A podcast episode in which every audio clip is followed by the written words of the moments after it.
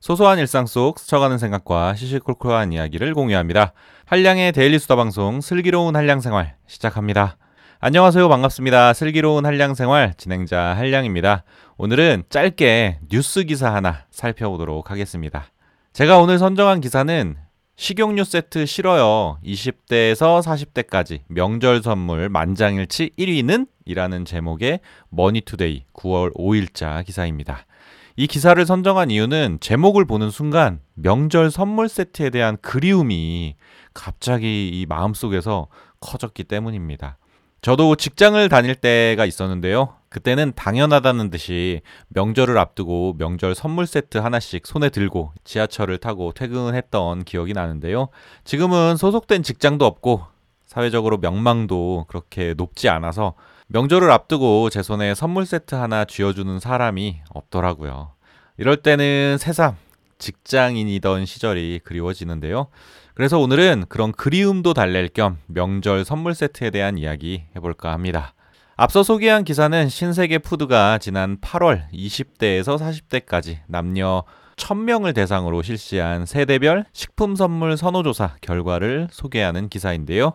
대부분의 응답자가 명절에 식품 선물을 주고받는 것을 긍정적으로 생각했고 모든 연령대에서 공통적으로 가장 받고 싶은 선물은 육류로 나타났습니다. 육류 이외의 품목들은 연령대별로 선호도의 차이를 보였는데요. 구체적으로 살펴보면 20대는 육류가 41.4%로 1위, 그리고 육가공품, 건강식품, 베이커리류 순으로 선호도가 높았습니다. 30대는 육류가 34.7%로 1위, 그 뒤를 이어서 과일류, 육가공품, 건강식품, 기름 및 양념류 순으로 나타났고요. 40대는 육류가 38.7%로 1위를 차지했고 건강식품, 과일류, 육가공품, 기름 및 양념류 순으로 그 뒤를 이었습니다. 당연한 이야기지만 역시 고기 세트는 언제 어디서나 어떤 상황에서든 모두에게 사랑받는 선물이 아닌가 하는데요. 역시 문제는 가격이겠죠. 육류를 제외하고 다른 식품 품목에 대한 선호도는 연령대별로 큰 차이를 보였는데요. 특히 스팸이나 리챔 같은 캔 햄이나 소세지 등 육가공품에 대한 선호도 차이가 컸습니다. 20대는 고기에 이어서 두 번째로 육가공품을 선호했지만 30대는 세 번째, 40대는 네 번째로 연령이 높아질수록 육가공품에 대한 선호도가 낮아졌는데요. 신세계 푸드의 한 관계자는 이런 차이를 이렇게 설명합니다. 20대는 1, 2인 가구가 많기 때문에 장기간 보관이 가능하고 간단하게 조리해 먹을 수 있는 캔햄이나 소세지 등 육가공품을 선호하는 경향을 보입니다.